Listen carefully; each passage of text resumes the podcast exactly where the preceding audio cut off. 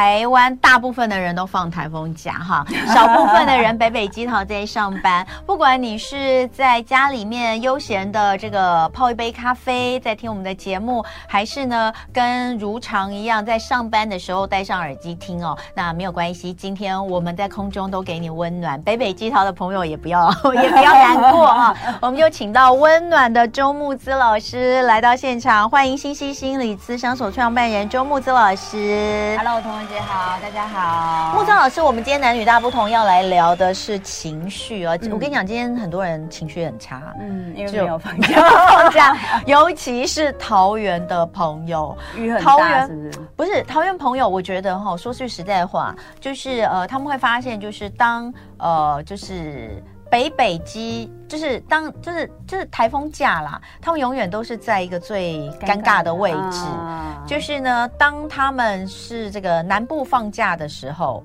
南部有放台风假的时候，中南部有放台风假，他们觉得他们就被归类在北北基桃生活圈。嗯，但是当北北基放假的时候呢，呃，他们就被归在。中南部生活圈，啊、其实我觉得应该也没有，因为北北基桃也很难放假，就是有啦。如果说是西北台的话啦，嗯、如果北北基都是西北台，就是从那个彭佳屿外海那边掠过往北部来的话，那桃园应该不太容易不放哈。嗯、总而言之，反正桃园就觉得，我觉得那是一种，就他也不见得就是说真的，我觉得呃，就是我今天就是。严重到我我无法出门，嗯、但是那就是一种孤独感，相对剥夺感。对，相对我我今天就在讲，我觉得桃园是那种孤独感，对，相对剥夺感，嗯、这讲的很好。所以今天我们要给桃园的朋友送上温暖哈，我们来聊聊情绪这件事情。哎，我们有桃园的朋友吗？早上我有蛮多桃园人在我那边很美送。我们有桃园的朋友吗？好，呃，台北县风雨还有，真的还好。好了，确实，木之刚刚骑脚踏车来被我们骂，我们有跟他说，你不要外面还出太阳哎，对啊，但是 阵风来，你还是不要骑脚踏车啊。但因为你真的很近，呃，对，他实在离我们太近，对，而且因为其我我刚刚有跟他们讨论过，我如果搭其他的交通工具，其实会绕一大圈，所以其实要不走路。要不骑脚踏车，就是这两个比较方便。对，不过真的还好，天气还 OK。对对对，所以刚你刚有碰到阵风比较大吗？其实都没有，都没有，就是就是很像下完大雨之后出大太阳。那你有撑着伞骑吗？没有没有，因为没有下没有下没有下雨。对，好，我还预备着戴了一个小帽子 好可爱哦，可爱的木子老师。反正如果呢，你有机会在这个飞碟电台附近呢，你是有机会看到他骑着脚踏车走来走去，然后就看到一个那个有时候飙车飙很快的，不要跟我打招呼。好，我们今天讲说正视情绪本质，这个这个题好大哦。对啊，其实这一次想，嗯、因为情绪这个东西本来就是有些朋友有有听过我在分享，其实我对情绪这个主题本来就还蛮有兴趣。嗯，然后可是因为情绪这件事情，我觉得大家现在也都很有兴趣，因为你就会发现情绪有时候对我们的影响很大。可是其实，呃，很多人就会觉得说，那我要学会控制情绪，甚至是就是我要用我的理性去处理很多事情。嗯，但情绪本身其实没有错。再往就是退一万步讲，情绪我们在做很多决定的时候，理性是帮我们分析，嗯，但最后做决定的都是情绪。哎，对，对啊，所以所以你说有理性分析，情绪会。告诉你，比如说我今天收到了蛋黄酥，现在然后这个蛋黄酥是陈耀迅的，感觉超好吃，但是现在晚上十点，我能不能吃？理性就会开始分析，你开始上网查，就是蛋黄酥热量几卡，然后那个要跑几步，就是跑几圈啊，然后要运动多久。才可以消耗，可你内心就有一个声音，就说：“可是我好想吃，我好想吃，我好想现在就吃，这是新鲜的。”对，于是最后理性可能会帮助你把那个就是蛋黄酥切成四分之一，然后你只吃了四分之一，然后跟自己说：“好，那这样子我明天就再去跑几圈。”可是情绪会让你做这个决定。但如果你那个时候的思考是，当你看了那些资料，你觉得说：“啊，这样要跑步好累哦。”所以还是情绪上来了，他他帮你做判断，所以就决定让我今天。不要吃好了，明天早上再吃。所以其实没有情绪这件事情其实很危险，他没有办法帮我们决定我们自的自己的好恶。然后没有办法下决定。这情绪的这种这件事情其实是很重要的。嗯，我没有前面理性那一部分啊，真的，就面对蛋黄酥的时候，就直接用本能，都是本能。对啊，我可能有想说，我可能会有闪过一秒，就是如果是晚上十点，是闪过一秒，就想说，哇塞，我现在吃了之后，我待会可能会反胃，因为因为那么晚吃甜点会不舒服，但那应该就只有一秒，对，然后我就会我就会吃，而且也不会切成四分之一。对，前额叶前前额叶在面对蛋黄酥的功能很低，直接本能，只是本能去决定。那所以如果是这样的话，其实我们对于很多事情来的时候，你就会发现有些人，哎，为什么他他好像看起来没什么情绪？有些人就情绪特别特别高涨。可能也是这件事情是不是刚好是他的来说，你的点对对？我觉得一个是这样，这是你的点，然后第二个还有一个部分，你有没有情绪，跟你怎么表现，这是两回事。有些人他心里是有情绪的，但是他对他的情绪理解的程度很高，嗯、很快。嗯、然后呢，他很快的就决定，OK，这件事情让我生气，但是我知道，就算我生气，我可以怎么去表达。嗯、所以他表达出来，他看起来还是会有人讲说他 EQ 很高。嗯、所以你知道自己的情绪，就情绪，有些人会说有情绪好麻烦，我好想把它全部都关掉。可是没有情绪很麻烦，其实更麻烦，就是很像是你没有痛觉，你就不知道什么是危险。可是困难的不是我们有情绪这件事，困难是我们要怎么去了解情绪，然后去决定我们要怎么去表现跟判断，去达到我们的目的。是后面这一端才是真正难的，不是前面那个有情绪这件事情是不对或不好的。嗯、好，所以帮情绪来证明一下哈，情绪没有不好。嗯，所以不要说，可是我们常常都会觉得这个东西还是。以目前我们所看到的，大家普遍的这种价值跟判断来看，都会认为。情绪比较有负面的价值，嗯、比如说哦，这个人超情绪化的，嗯哦、他情绪超多的，哦，这个感觉都是比较负面。对，所以，但这并不是情绪的问题，而是表达的问题。是所谓的很情绪化的人，可能是他动不动就会用一些比较激动的方式，把自己的情绪表达出来，嗯、让别人觉得困扰，或是让觉得人不舒服。嗯、哦，所以我们就会觉得哦，他情绪化很不好。像这边有一朋友说，他在公司。都不表达任何情绪，也不会笑，也不会跟同事交谈，这样周边的人就抓不到我的心理与想法。嗯，那不是很很，其实其实职场上也蛮多这样的人，嗯、有的时候老板级的特别容易，嗯，他不想让人家知道他真正的想法，所以他就会把自己的情绪放得比较好。这种人叫做比较能控制情绪。我我觉得他可能可以说是一种生存策略，对，因为我等于是把我的情绪关掉或隔绝掉之后，我自己也不会去表现给别人知道。因为说真的，你如果自己都能感受，然后你一丁点都不会表达，你的那个内在要耗能的那个部分，其实就会很辛苦。所以你最简单的做法，其实是把自己的这些东西都关掉。不过的确会有一些状况，就是我们今天。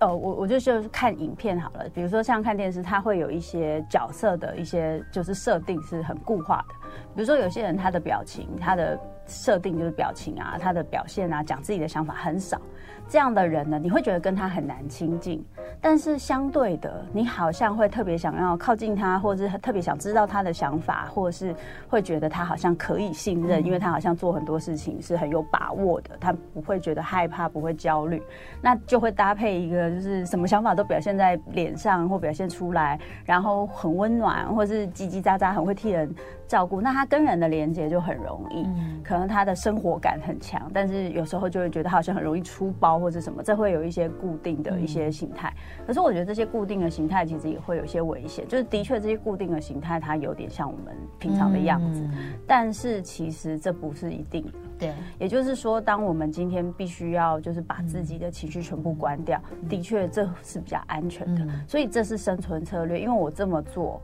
别人不可能去知道我的弱点，去伤害我，嗯、然后去去知道我的脆弱，去影响我，甚至去控制我。因为被知道脆弱，在公司是有机会被控制的嘛。嗯、比如说，你今天跟老板说些什么，你觉得委屈，你哭了，老板不一定会安慰你，他可能会说：“你怎么会这么情绪化？嗯、你怎么会没有办法控制你的情绪？”所以在公司会做这样的事情，它是一个生存策略。我觉得这也是一件很正常、嗯。你知道，很多人我们如果讲星座，很多人就说：“哦、呃，有些星座它就是特别。”呃，情绪没有办法隐藏，开心就开心哈，伤、嗯、心就伤心。但是比如说像天蝎座好了哈，嗯、天蝎座呢，就是我每天坐在这里，我看对面两个小时，我们天蝎座大哥 看不太出他的喜怒哀乐，看不出。然后大家就说哦，天蝎座其实是比较没有情绪，我觉得才不是、欸，嗯、呃，里面很内在很爆炸，内在简直就是那个翻腾哦，只是他不表现出来。是，那我们要讲到你所谓的核心。情绪是核心情绪是什么？核心情绪，你可以说是我们一个人整个状态。就是你想象一下，就是说你今天有有一天早上出门的时候，你就觉得状况很不对，今天好像什么东西都很不顺，艾迪就觉得就是台语说就阿长，就很烦躁，然后很不舒服。这个东西就是很像有些人会开玩笑说，就是下床下错边啊，有没有？然后就是整天感觉都不是很顺，有没有？哦，那种感觉，核心情绪就有点像这样，就是你现在整个身体、心理整体的状态去影响你的情绪的这个部分，所以它不是。一个很明显的什么忧郁啊，什么什么生气啊，它就是一个会让你有点。就是他，他不是说你一定核心情绪都是躁躁，就是说你有可能今天出来，就是像我今天出来没有下雨，可以骑脚踏车，然后呢，虽然下面电梯等了一下，但是还是很顺利的上来了，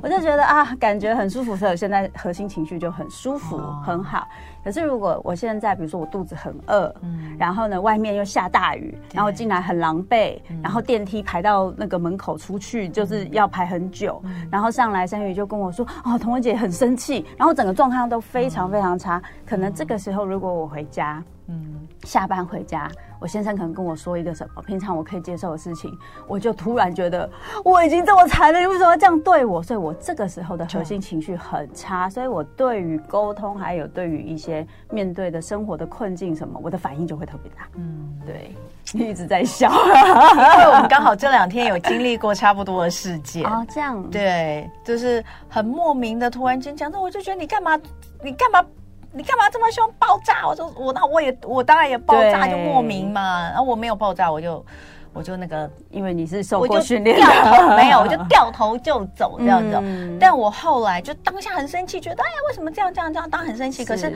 冷静了一两个小时之后，我就觉得他一定就是对方一定是今天，或者是甚至已经累积了几天，有一些状况。那这些状况可能跟我无关，因为我们都。相处没有什么问题，他可能是其他地方的情绪。是是，那你抱在我这里干嘛呢？我觉得最麻烦的地方是有时候你不会发现，就是核心情绪。你是说自己对不对？因为他他是一个我们人常常因为很习惯可以理，我们都觉得我们可以控制自己的理智，特别是很习惯用理智去处理事情的人，他会觉得。我是可以控制我的情绪的。身为一个大人，连自己的情绪都不能控制，那还能控制什么人生？好，他可能这样想。所以，当他今天身体状况不好，比如说他肚子饿，他真的累，他可能身体有点生病不舒服，睡得很少等等，或是发生了一件很烦躁的事情，他其实有时候不会意识自己的身体和自己心理感受的连接，这个核心情绪的意识其实是低的。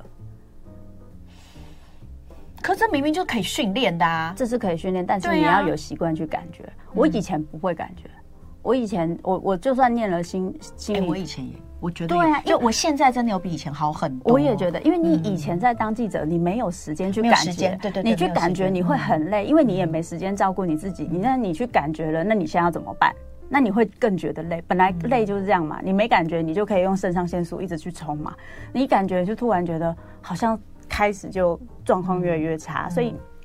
不会去感觉是很正常，这是一个就是我刚刚说的生存策略嘛，你工作上的生存策略。那我之前工作的时候也是，我可以一天，我那个时候的工作量我真的觉得好可怕。我还没出书的时候，我一个礼拜接二十几个案是正常的，嗯，然后我都不觉得累，嗯，然后后来出书之后，我就得要坐车到处去演讲，我那一年讲了大概五六百、六百六七百场，哇，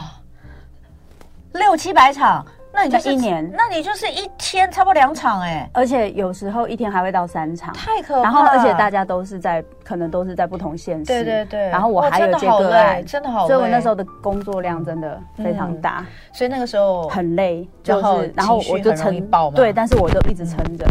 好，我们待会回来继续聊，而且待会回来要聊一部我很喜欢的电影哦。今天礼拜四哦，这个。很开心、很舒服的一个早上啊、哦。呃，为什么很舒服呢？因为呃，很多人这个放假在家，那上班的人呢，其实嗯，我觉得外面不是很热的天气，感觉也是不错哈。我们今天就在很舒服的情况之下，好好的来聊一下，呃，看看我们的情绪。我们都很希望我们的情绪是很舒服的哈，所以我们必须要去正视我们的情绪，情绪本的本质到底是什么？所以今天在现场跟我们聊天的是周木泽老师，再次欢迎他。啊，木泽老师刚刚告诉我们一个重点：情绪本身没有不好。嗯，哦，那我们常常会认为说，这个人情绪很多，很情绪化，其实是他表达情绪的方式是。然后核心情绪这个很重要。可是照你刚刚所说的，嗯，这个核心情绪是一天一天来的吗？应该是说，它就是你整体的一个状态。你可以把它当成你整体的状态。所以，它既然是你整体的状态，你状态好跟不好的时候，你对一些事情的理解跟看法可能就会不一样。比如说，今天你状态好的时候，遇到有人就是对你讲话很大声或骂你，你走路不长眼啊等等，你如果状态还不错，你可能就会想说啊，好啦，他可能大概遇到了一些什么事情，所以心情不是很好，你可能就比较有机会可以从那个角度去想事情。可是，如果你本身核心情绪的状态是不好的，你就会很容易，就是在遇到这个状态的时候，你就觉得就是那个情绪就很容易上来嘛，然后就觉得说，看我在家也被骂，我出来也被骂，连路人都要骂我，我活着还有什么意义？哦，那我觉得现在网络上的这些人，每个人的。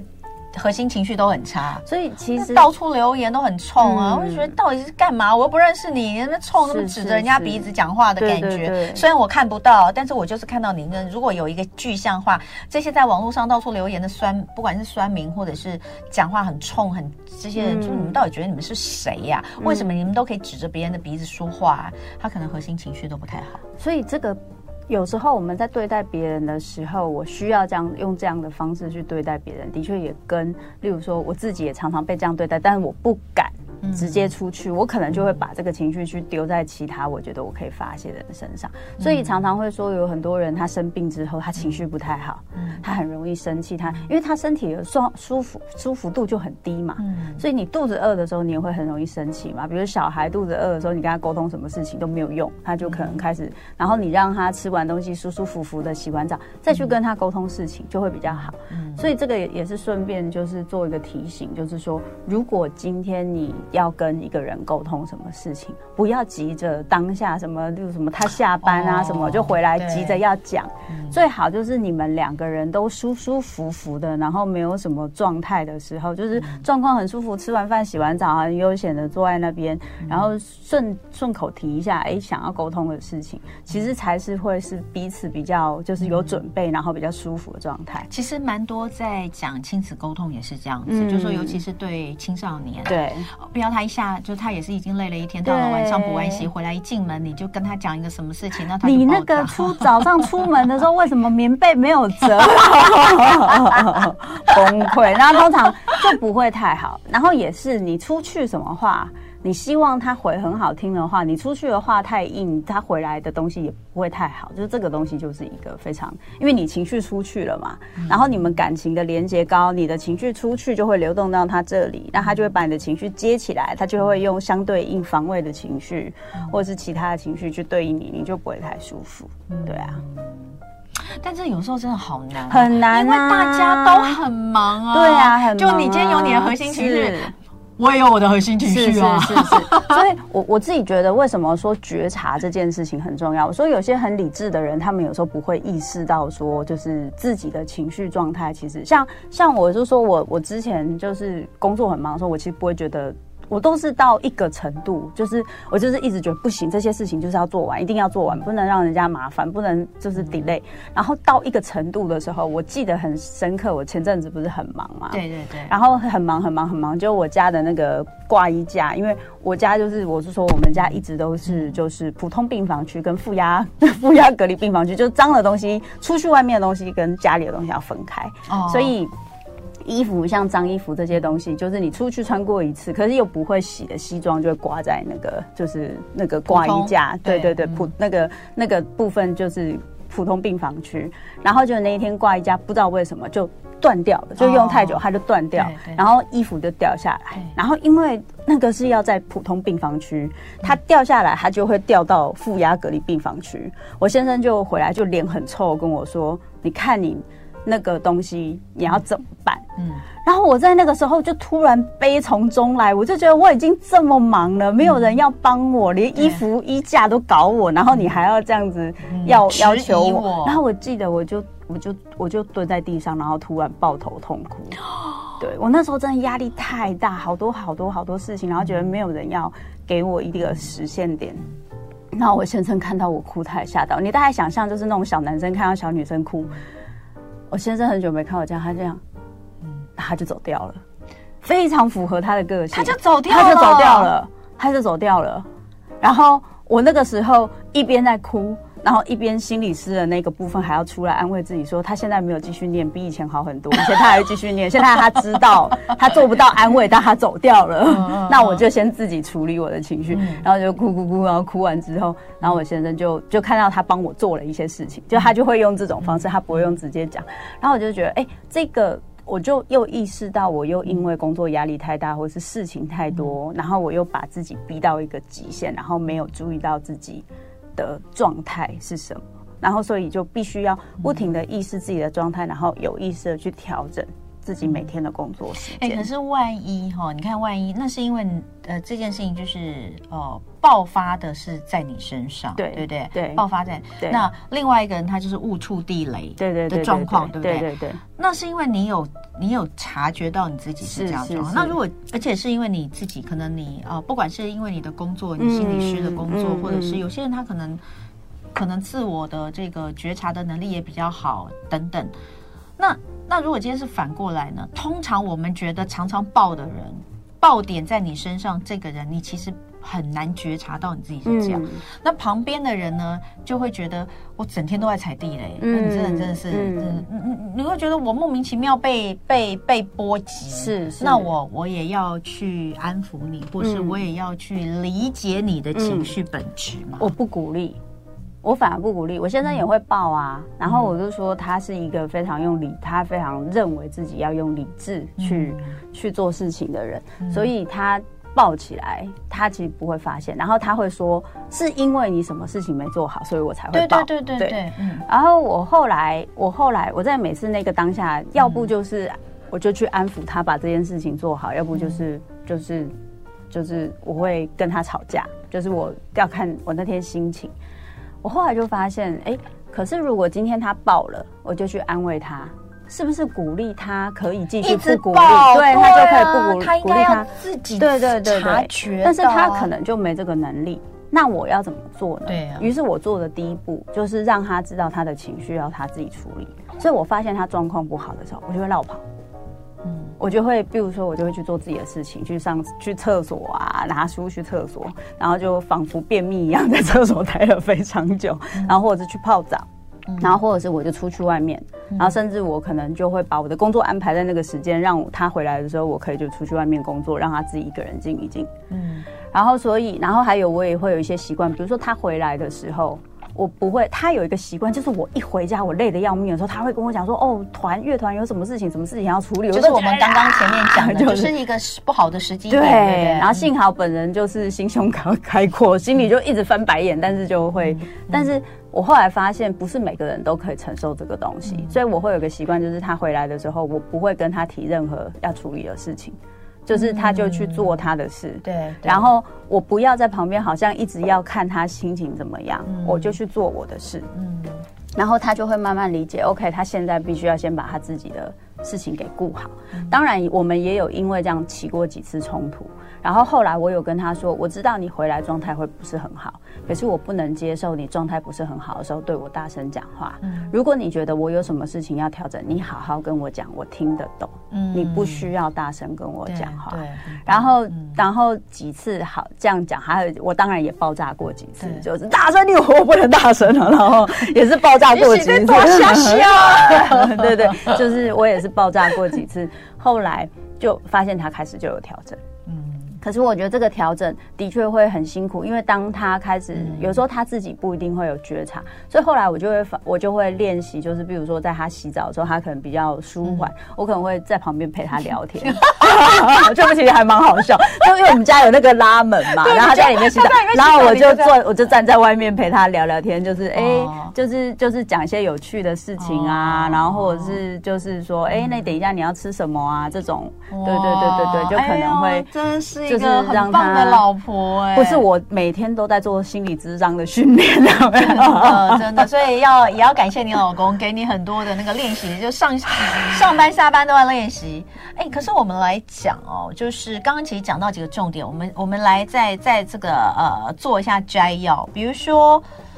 你要了解自己。自己的核心情绪，这核心情绪 maybe 是这一天是，maybe 是一段时间，是是是，对不对？是这这个自己的状态，那、这个自己的状态其实是真的会影响到你的表现。那这什么时候你的这个情绪会就同样的一一件事情，我们常说哦，这个是压垮骆驼的最后一根稻草，是是，是。其实其实就是要看你前面是不是已经负重太多。嗯，如果你今天就是一个已经负重很多的骆驼，嗯、那当然就是这样。所以通常比如说在你没有安全感状态。不好，好，嗯、你就会特别挑剔，很多事情看不顺眼。嗯、可是呢，当你状况好的时候，这些你会觉得无所谓。是，好，那嗯，这个是一些报。那但是情绪有很多种嘛，忧郁是情绪中的一种，忧郁的情绪本质，嗯，然后它它是个负面情绪，所以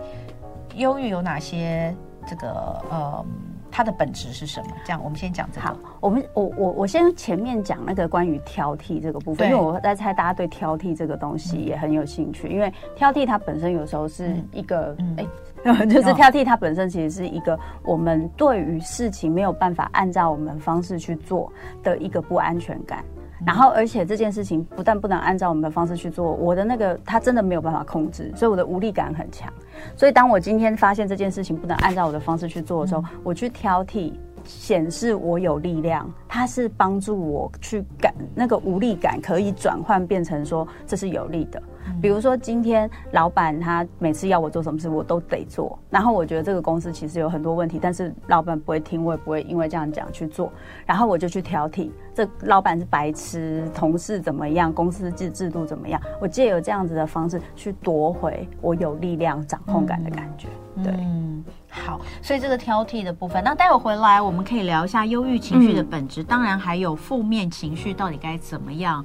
不要让它变成愤怒。是，今天礼拜四，男女大不同，正是情绪本局。呃，在现场是周木子老师。呃，情绪，情绪其实有好多。哎，情绪，你看，我们之前之前不是有一个很可爱的动画？嗯，你说哪一个？就是有有讲什么有悠悠哦，你说那个脑筋急转弯？哎，对啊，对对对对对对对。好，如果我们真的要就是把它具象化的话，哪些情绪？情绪很多啊，快乐就是有基本情绪嘛，愤对愤怒。忧伤，然后还有就是刚刚说的快乐，然后还会还对还有什么？愤怒、忧伤啊，对，恐惧。然后焦虑不算，呃，焦虑其实不完全算是基本情绪，因为它是一个一个因为恐惧的关系，所以去发展延伸的一个情绪。因为基本情绪很多人有很多说法，就是就是忧忧愁跟。对，悲伤也是分开的，就是有很多说法。好，那我们讲忧郁，嗯啊，忧郁，因为呃，其实比较多人会有这样的一个状况，然后也会觉得这个东西其实影响比较大的，是因为毕竟它可能会导向一个非常负面的结果，对不对？是是。忧郁情绪的本质是什么？忧郁忧郁情绪本身哦，跟忧郁症还是不太一样。所以忧郁情绪有可能是在于几个状态，一个状态是你最近耗能太多，嗯，然后呢，你没有办法达到你。目标，或是你一直在输，就是一直在输出，然后你其实很辛苦，它会让你忧郁下来，就是会让你可以去休息。忧郁会让你减低你的行动，减缓，然后所以就是要休息。所以有人就说什么冬季忧郁。如果就我们的演化来说，冬季的时候外面没有食物，你本身能量不能消耗太多，所以这个有点像是一个我们演化留下来，就是让你可以在那个时候好好休息，去增加你的生存性的一个状态。可是我们现在就没有这个问题了嘛？可是我们面对我们的情绪，以我们的文化来说，是很不鼓励忧郁的。嗯，你要赶快站起来。你要赶快努力。嗯、可是如果你现在的状态就是需要休息，嗯。你就是状况不好，你需要有个山洞躲起来，让你有点像是你受伤了，你要就是练功，就是慢慢的把伤补回来。然后你硬逼自己要在那个伤的状态，还要再去做很多事情，你就会很辛苦，那就会越来越严重。这个就是很多我们常常会说，就是有很多有忧郁症的人，他不是抗压性太低，他是抗压性太高，高到他都不晓得他自己状况已经不好，然后到到一个程度，他就整个是爆炸。对，对，这是另外一个问题。对，那忧郁还有一个可能性，就是它可能跟愤怒是相对应的，就是愤怒就是我对别人嘛，我对外嘛，所以愤怒就我表现出去，我觉得我受伤，我或是我不是受伤，我觉得我被侵犯界限或是什么，我要告诉别人我界限在哪里，愤怒就是对外。但是如果今天我不能对外。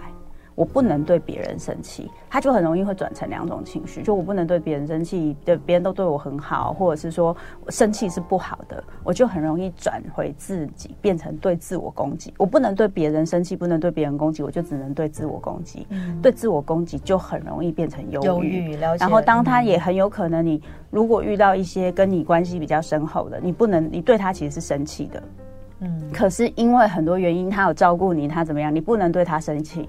就还会除了忧郁、对自我攻击之外，他还会再多产生另外一个附加的情绪。这个附加情绪也不是基本情绪，是被训练来叫做罪恶感。嗯，我怎么可以对他生气？嗯、我自己以前他辛辛苦苦他把我长大，或他平常照顾我这么多，我不能对他生气，于是他就会对他产生很大的罪恶感。但是就还会再出现一个小情绪，叫做烦躁。嗯，就是你会觉得跟他接触的时候。你会很烦躁，因为你不能真正的理解你自己的情绪，而且你没有办法表达。然后这个东西它会变成一个焦躁感，就是一直出现在你们之间的关系。我有遇过很多亲子关系，说，哎，为什么我遇到我爸妈，我明明不是不爱他，可是我很容易跟他们相处的时候会有一种焦躁感。那你可能可以注意一下，是不是你们之间，当他去侵犯你的界限或做一些事，你的情绪是不能流通的，你不能直接表现，你必须要忍耐。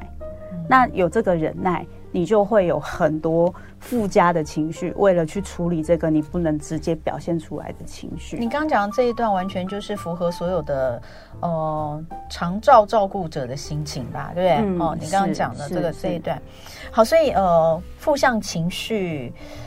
负向情绪其实蛮多的，因为你刚刚前面不管讲讲这些东西，有可能是你状况不好啊等等的，嗯、呃烦躁啊等等，那。那他其实最后会还是需要一个出口，对不对？嗯、但他出来的出来的样态不一样，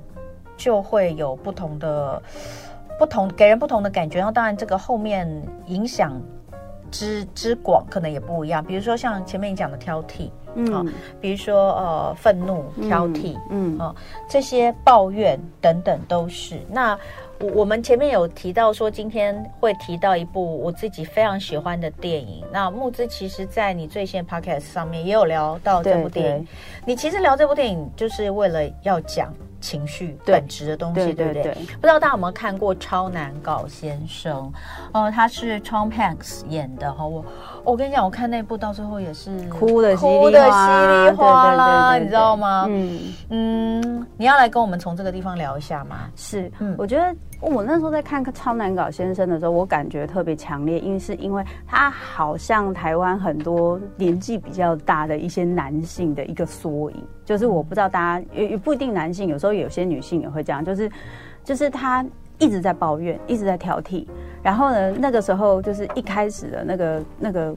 那个画面啊，就很好笑，就是他去类似像特力屋买一个绳子嘛，对，然后人家就只有卖某个尺寸，他就硬要买一半，然后就说那我付你一半的钱，那对方就说我没有这个，他就说怎么会呢？以前就有，然后这个规矩什么什么的，就是他内心有一套标准，嗯，然后没有办法做到这套标准的人，他就有很多的生气、抱怨跟挑剔，然后这种人你就会觉得他好难相处哦，毛很多，我们刚刚在一直在讲他毛很多，他好难。弹性的去做一个调整，可是会需要去抓着这么多原则。这件事情其实有一个非常重要的关键，就是他需要安全感。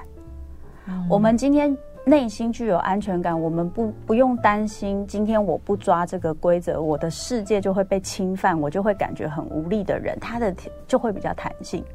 比如说有些你会发现有些人就是爸爸妈妈说什么话，嗯，啊你这样的，然后你就会发现对有些小孩他就很在意很在意，然后就觉得你怎么可以这样讲，嗯。有些小孩就没差，你家就会有两个完全不一样的小孩嘛，嗯、然后你就会感觉到，哎，那个没差的人他是怎么没差？他也不一定做得到那件事情，可他都觉得你看归你看啊，我不是这样想的，所以我觉得无所谓。所以意思就是他自己其实很有把握，他内心世界他的界限，他的生活不会太有人可以侵犯他。可以控制他，可以掌控他的生活。他基本上说是可以按照他自己的意愿去过生活的。他对这件事情有把握，嗯，于是他对于一些事情的弹性标准，他的他的弹性度就会比较高，因为他不用怕你会来侵犯他嘛。嗯，可如果今天我没把握，或是我经历过那种很深的，就是我不管怎么努力。对方就是可以掌控我，对方就可以让我的生活、我的世界、我想做的事情不会成功。我曾经经历过这样的事情，像那个奥土就是有经历过那个建商的那个事情，所以他就会还有他老婆就是出车祸的事情，他就会出现那种很发现有那个很深的无力感，就是不是什么事情都可以按照他想要的做，所以那个想要紧抓住很多他可以掌握的事情，这件事就会变得很重要。所以你就会发现他对于规矩。对于标准的这这个弹性度就会变得非常低，所以这样讲哈，因为有看过《超难搞先生》的人，你现在可以去思考一下。所以你的意思说，他其实年轻时候可能也不是这样，他可能没有那么严重。对，因为我们看他跟太太的一开始、那个，其实是蛮 OK 的，就是对，你会觉得，所以你知道，呃。也许就是这一切，就是在他的，就像你说的，在他的人生的历程当中，他经历过一些让他觉得他没有办法，嗯、他他可能很愤怒，他不想接受这样的结果，但他无力去改变，是，所以这个东西可能在他内心深处就产生了一种不安全感，他需要透过一些他能够掌握的事情来建构这种安全感，所以他就越来越变得在外界的眼中就是挑剔、难搞，就这一切。是。然后或者是说他觉得有些危险，比如说别人不会听下他的话，他对别人是没有影响力的。然后呢，很多事情不按照他的方式做，就会造成很糟糕的结果，所以他就更要去控制一些事情等等。他经历过这种危机感，那他对这种事情的反应就会更明显。所以其实有一些人，比如说他自己有一些，比如说像我身边有一些人，他有很严重的洁癖，嗯，很严重的洁癖，就是一定要然后那那个，比如说有那种你进他家。家门，你需要在那个门口，对，可能就是有一种化学兵的方式帮你做消毒之后，你才能够进去。是是是，这某种程度上是不是也是一种在成长过程当中可能也是一种投射？我的意思是不是也是在建构自己的安全感？我觉得他一定是在建构自己的安全感。那他是不是这个会有几个可能性？一个是有可能父母一直是这样训练他，也有可能刚好相反。父母的环境是非常差，差到让他一直觉得很危险，所以当他自己可以去掌控的时候，他就会把这个东西就是做到淋漓尽致，然后去做到淋漓尽致这件事情，去控制这件事情，它会带来一定的满足感，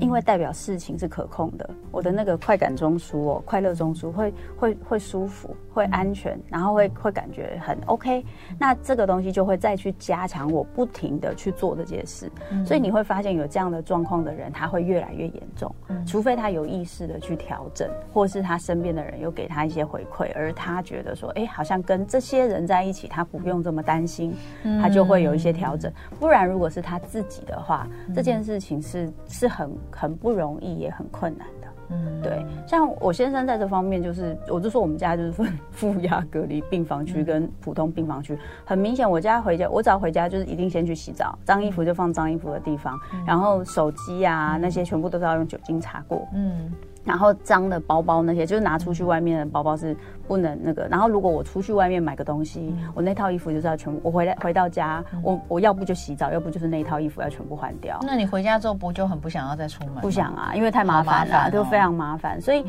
但是我之所以可以适应这样的生活，是因为我妈妈也是这样，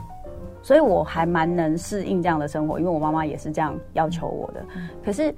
你说我先生有没有？因为他可能在，因为他在医院工作，所以他可能也经验过一些，比如说大家一起感染了什么东西。所以那时候上疫情开始的时候，大家就在那边很紧张啊什么，我就完全没感觉，因为那些事情是我日常生活必备，就是每天我家就常备酒精，就是一直都在做这样的事情。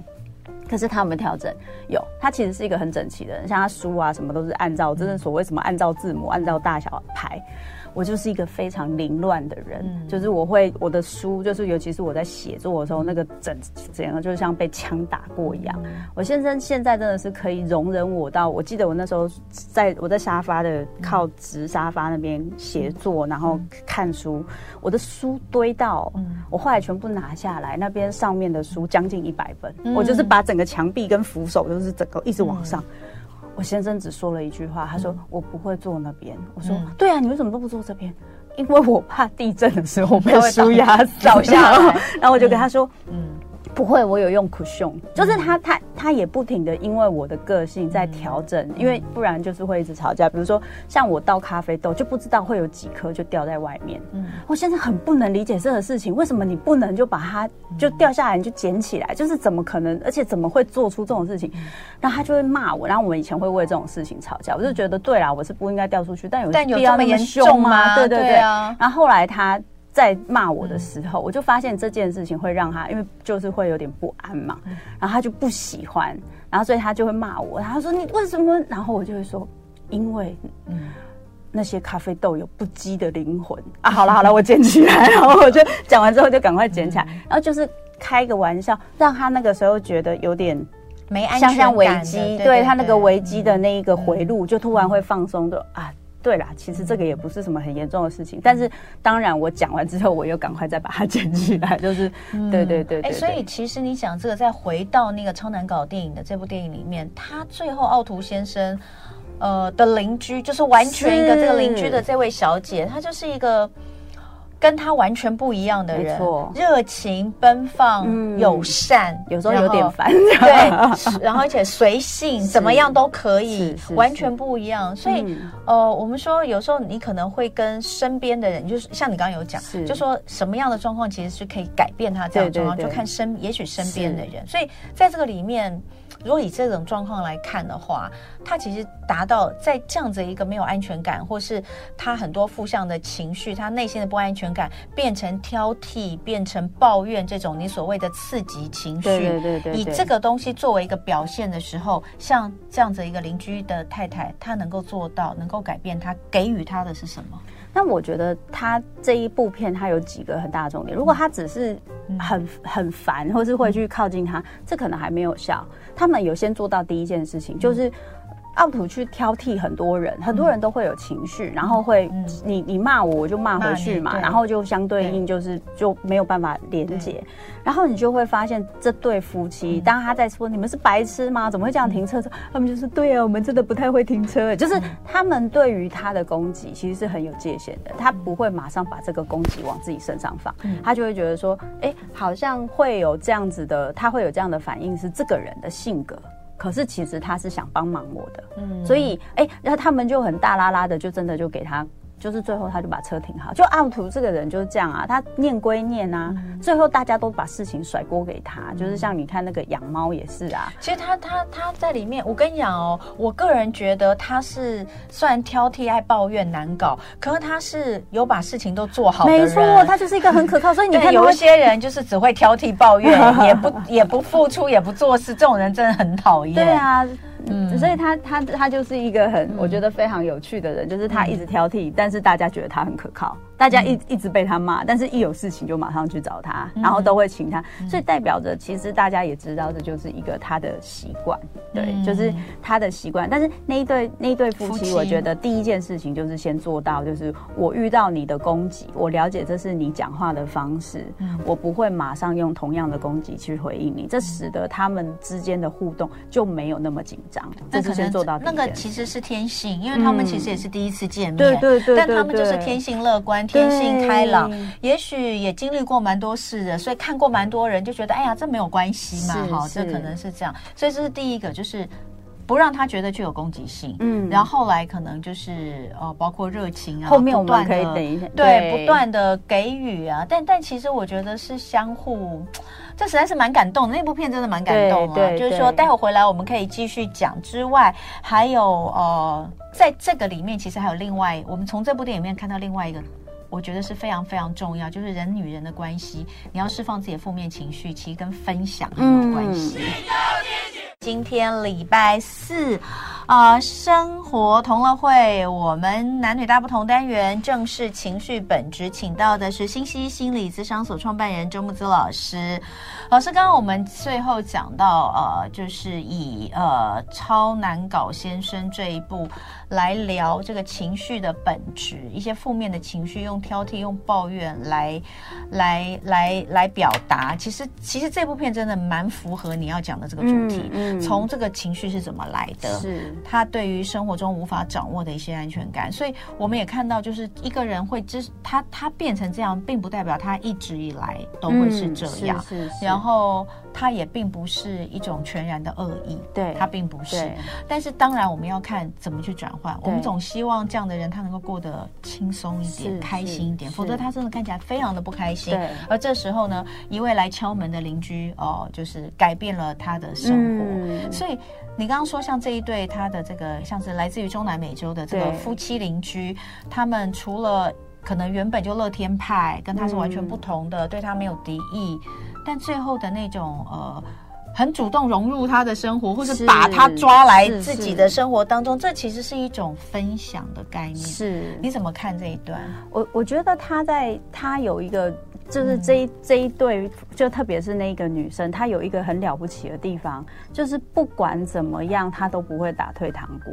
所以那个 是对，所以他跟他关系越来越亲近，然后然后奥图还愿意教他开车，然后帮他就陪他做很多事，甚至鼓励他。他们开始有情感连接之后，他开始就想帮他做越来越多事情。结果他就踩到奥图的地雷，说要帮他的就是太太就是打扫收他太太的遗物，然后奥图就爆炸。爆炸之后，他他后来说他们后来争吵的时候，他就说了一件事情，我就觉得很了不起。他说我看到，因为他是五。的心脏，奥图是捂着心脏进进他家，然后就不开门了。嗯、然后马蒂索就在外面一直敲门，一直敲门。他就说：“你知道我在外面等了多久？我有多担心你？”我听到那段的时候，其实我非常的觉得很了不起的原因，是因为你跟一个素昧平生的邻居，嗯、他如果拒绝你了，即使你有一点担心他，你会愿意在外面站很久，站很久，知道他怎么样吗？你连对自己的家人，你都不一定做得到这件事。所以这个人他是真心的把注意力是。放在别人身上，他是真心的在乎跟就是在意奥图的。然后奥图感觉到这个爱之后，但是他所以他生气，因为他他我觉得除了他愿意分享，他愿意跟随，他做了一件事情，就是他想要拉回一个他跟奥图是平等的位置。因为如果今天我我跟你，我永远都是你在生气，然后我去做一些事情跟你连接，那我那个讨好的味道其实是很。很高的嘛，所以你的位置都是高的，我的位置都是低的。这也就是我刚刚一开始的时候问你，是就说当你爆炸的人永远是你，然后难道我要我我要怎么做呢？我要一直去接受，我要一直去那个？你说你不鼓励，对，所以我不鼓励。所以我刚刚说了，你可以先让他自己学会处理情绪之后，你再去跟他沟通，你希望怎么样的方式？你还是可以安抚他，但是做你可以做的，而不是因为你很害怕的情绪，所以你才做这些事。所以玛丽索他就做到这件事，他后来就。很长一段时间不跟奥图联络，嗯、然后到奥图来找他，请他帮忙的时候，嗯、他就把这件事情讲清楚。嗯、他就说：“不行，我不能帮你，因为你要我帮你，是因为我们有那些感情连接。可是之前我发生，你发生了什么事情，我怎么样要去跟你沟通，怎么样跟你连接，你都拒绝我了。嗯、所以我认为我们现在没有这样子的。”感情也没有这样的义务，所以我不能帮你。所以他把他的界限画得很清楚，他等于是逼着这个对面的人，今天我们之间的关系不能靠我一个人维系。如果你觉得我们的关系是重要的，你得付出才行，你得表态才行，你得让我知道你在心，你的心里在想什么，不然我没有办法跟你亲近啊。我们人跟人的关系可以有一些深厚的互动，不就是因为我们彼此知道彼此的感受跟感觉是什么吗？你都是这个样子，只是有功能，你只是对我是一个有功能的工具人。我们重点要能够相处，是我知道你的内心在想什么，所以奥图才开始试着讲。嗯，所以这就是为什么我说这一类关系，你不要太过就是安抚对方，因为对方他也有能力做些什么。嗯，你越帮他把那些事情做完，他就越不用为这个关系做努力，然后这个关系就会很像是你一个人在维系。到就是平常你状况很好的时候就还好，就是比如说像玛丽索这种本来爱爱跟热情就比较多的人，可是有时候会觉得寂寞，觉得冷啊，你就会觉得说这个关系到底谁觉得重不重要？对对对，重要性在哪里？把我放在心上，对对对，所以那一我觉得那一幕才是真正关键的一幕，就是让奥图知道。他身边有重要的人，然后在乎他，可是他不能一直只是觉得自己是那个可怜的受害者，他必须要学会开始跟其他人交换。表示他自己的内心，然后他才能跟人连接，然后他的生活，他还想要继续继续持续着他跟这个世界的连接，他必须做一些努力才行。对，好，这里我们可以提到一点，就是孤单这件事情。哈，孤单，孤单不能算是一种情绪，我觉得，对不对？它不算一种情绪，它可能是。哦、呃，可以说是一种感觉哦。我觉得我孤单，但是孤单的本质到底是什么？孤单不是来自于身边没有人。哎，以前我曾经想过，孤单跟孤独，嗯，这两个词到底一不一样？嗯，孤单跟孤独。哦、呃，也就是说，我在想，一个是比较趋近于形体上，一个是比较趋近于心灵上。嗯，那种孤单的感觉，可能不是你身边没有人，而是你，你觉得没有一个人懂你，或是你觉得。那而别人不懂你的原因，是不是因为你没有办法把你心里面真正的想法去传递给别人？是，所以到底呃，就是我我们我们人都是需要。虽然像有些人会说我不需要朋友，真的有些人会说我不需要朋友哦，可能我只需要家人，是我不需要朋友。那孤单对我来说没有什么关系，我享受孤单。嗯，但是真的是这样吗？人真的可以就是不去跟外界连接，不去跟他人连接？呃，不用让别人知道自己的想法，这样的生活是可以的吗？我觉得这个东西就回应到像刚刚童文姐说的，哦就是哎，这个玛丽索他们的一对夫妻，他在面对像奥图就是讲话这么机车的人，他们的反应却没有攻击性，为什么是这样？我认为这跟他们在经验到大部分的人面对他们的个性，面对他们的样子，他们给他大部分都是好意，嗯，就是当他们很亲切的问人家问题，他大家都是笑脸迎人的，他就是没必要，你这笑笑的，我也没有必要就是对你，可能他们偶尔也会遇到坏人，但是可能不多，嗯，所以他们对于这样的状态就比较能够觉得说，哦，如果今天我遇到二十个人都对我很亲切，只有一个人对我不好，我可能就会觉得，哦，那大概就是这个人他有一些状况，就是我就比较可以有对这个世界有安全感。可是奥图他几乎大部分他后来这个样子之后，他遇到的都是对他不是很亲切的，然后他的朋友，他努力想要做到一些事情，连他很信任的朋友都跟他就是分道扬镳，然后他的太太。后来就是也离开了，他可能甚至不晓得他太太对他是不是有怨的，等等。所以我觉得他的经验都是大家对他是很不亲切的，所以他要对人很有信心这件事情就很不容易。那我我觉得要要对人有信心这件事情，于是才可以做分享这件事情，它很重要。所以当我们今天说，哎，那有些人就说他可以独自一个人，那我我在猜选择独自一个人。会愿意选择独自一个人的人，心里多半是有受过伤的。嗯，一定是我曾经相信过什么，但后来那一那一些事情、那些人事物不如我想象的去去走，所以我觉得，与其要控制别人，不如控制我自己。不过我我自己蛮相信一件事情，就是说，当你没没有愿意去相信你遇到的是坏事情，可是不是你这个人很坏，或者是。别人都永远都是这些坏人的时候，你你没有办法去建立属于你自己的分辨标准，你就是很干脆的决定，那我就都不要了，就是那个全有全无，很像小朋友一样，这边就是坏人，这边就是好人，我没有办法建立自己的标准，那会有一点可惜，因为你等于是让自己没有机会去感受到一个人是很好的。可是两个人的那个情感交流，就像我们看那个超难搞先生，那个他们两个之间后来的那个情感交流，那个互相理解，还有他开始拥抱这个世界，跟很多人建立起连接的那个感受，那是完全不同的。那我我自己其实也有经验过，就是呃，我有很好很好朋友，我也曾经被很很好的朋友背叛过，但是我也有很好很好的朋友，那个。就是你自己可以把自己照顾好这件事情，当然是我们可以为自己做的。因为童文杰很多好朋友嘛，可是当你在遇到一些事情的时候，你会感觉到你的朋友是比你还相信你的，比你还支持你的，然后比你还还还认真的就是面对你的事情的时候，那个感觉又是完全不一样的。嗯、我记得我以前念研究所有一段时间，因为正大很冷哦，嗯，我每次很冷的时候，我就不是很想出门，然后我就觉得我就只想待在宿舍。那时候我我我我有一个朋友非常好，他就是说总之要不出门，他还会冲来宿舍，然后把我拉出去。我那时候就觉得好烦，后来就发现哦，因为他们这样子做，其实我是会感觉到开心跟温暖的，就是很像玛丽索的那个经验。然后可是会不会也有在别的？别的关系中，我曾经受伤或觉得失望过，我觉得一定也有。可是，当我们今天一直期待对方一定要是某个样子，某个我们很期待永远不会让我受伤的样子的时候，我就会很像小孩。我如果今天有办法理解他是他，我是我，我有可能有时候会让他失望。可是，我让他失望，不代表这个关系完全就是都不 OK 或不对。有可能只是我们彼此不是我们彼此想象的样子，可是现在的我长大了，不用对方一定要完全是我想象的那个偶像或那个好的样子，我还是可以跟这个人连接跟相处，我可以好好的去认识这个人是个怎么样的人。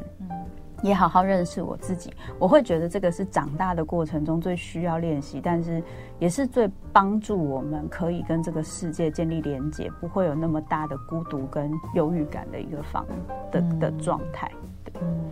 好，最后一点点时间，大概两分钟哈。嗯，没有安全感这件事情，其实是我觉得我我们很容易会说，哎，你是一个有安全感的人，或是你是一个没有安全感的人，这个东西其实是太难这样二分了。我觉得就算我我感觉我是一个比较稳定，在情绪上比较稳定，嗯，但你说我有没有什么事情会比较没有安全感？一定还是会有。是。是对于没有安全感这种状态比较多的人，嗯，他要怎么去打开心房接受人家？我会觉得，先从了解你自己对什么事情会没有安全感开始。嗯，什么状态你会特别没有安全感？嗯，然后因为有对这些事情没有安全感，你想要自我掌握的方式就是拒绝所有可能会出现任何一点让你没有安全感的事物。嗯，对。不过这样的确也会让你牺牲一些事情。嗯，所以有没有可能让你重新建立评判一些标准？嗯，那就是有的时候我要建立关系的时候，我还是需要冒险一下。嗯，那就跟你有时候投资理财有赚有赔，能够请看说明书。嗯，那就。就是你要投资，你绝对不可能一开始就觉得说，我绝对不会赔。可是我就是希望那个赚钱，所以今天我要投资，投资在我的亲情上，我的朋友上。我知道我今天选定了一个人，我会不会冒的风险？我要对他付出爱，对他付出信任，我会不会冒风险？会。所以我会不会被背叛？有可能。可是我也有可能会得到爱哦，嗯、有可能他会同样的。那我有我自己的界限，我有我的评估标准，就跟我投资一样。我看到什么阵仗，我就知道哦，这个不能再买下去了，就先这样，就要退场。我要怎么样知道？就是我要就是就是马上就是赶快跑。这个朋友到什么程度，他出现怎么征兆，我就不能傻傻的继续投入下去。他可能就我就可能会所托非人，我就要。往后退，我要能够冒险，但我也要有办法建立标准。我如果不让自己去做这样子的尝试，我永远建立不起那个标准。好，所以我觉得今天我们分成两部分哦。情绪本质，当然第一个，你你要先了解情绪本身这件事情是怎么一回事。呃，它没有所谓的呃好或坏。只是看你怎么样去表达，但是当有一些负面的情绪，用一些呃刺激情绪的方式去表达，比如说挑剔、抱怨、愤怒、呃忧郁，呃忧郁它是本身就是一个情绪本身的一个基本情绪，那呃我们能怎么去处理它？哦、怎么去？让自己呃打开心房，而另外就是当你是当你的对象或者你对方跟你很亲近的人，他是这样子一个人的时候，我们要怎么样去适时的可以画出一道界限，呃，让这个关系可以持续。这其实都是都不容易，但是它就是我们在生活当中一直碰到的嗯一些需要练习的功课。对，非常谢谢周木子老师今天跟我们聊天。就爱点你 UFO Oh.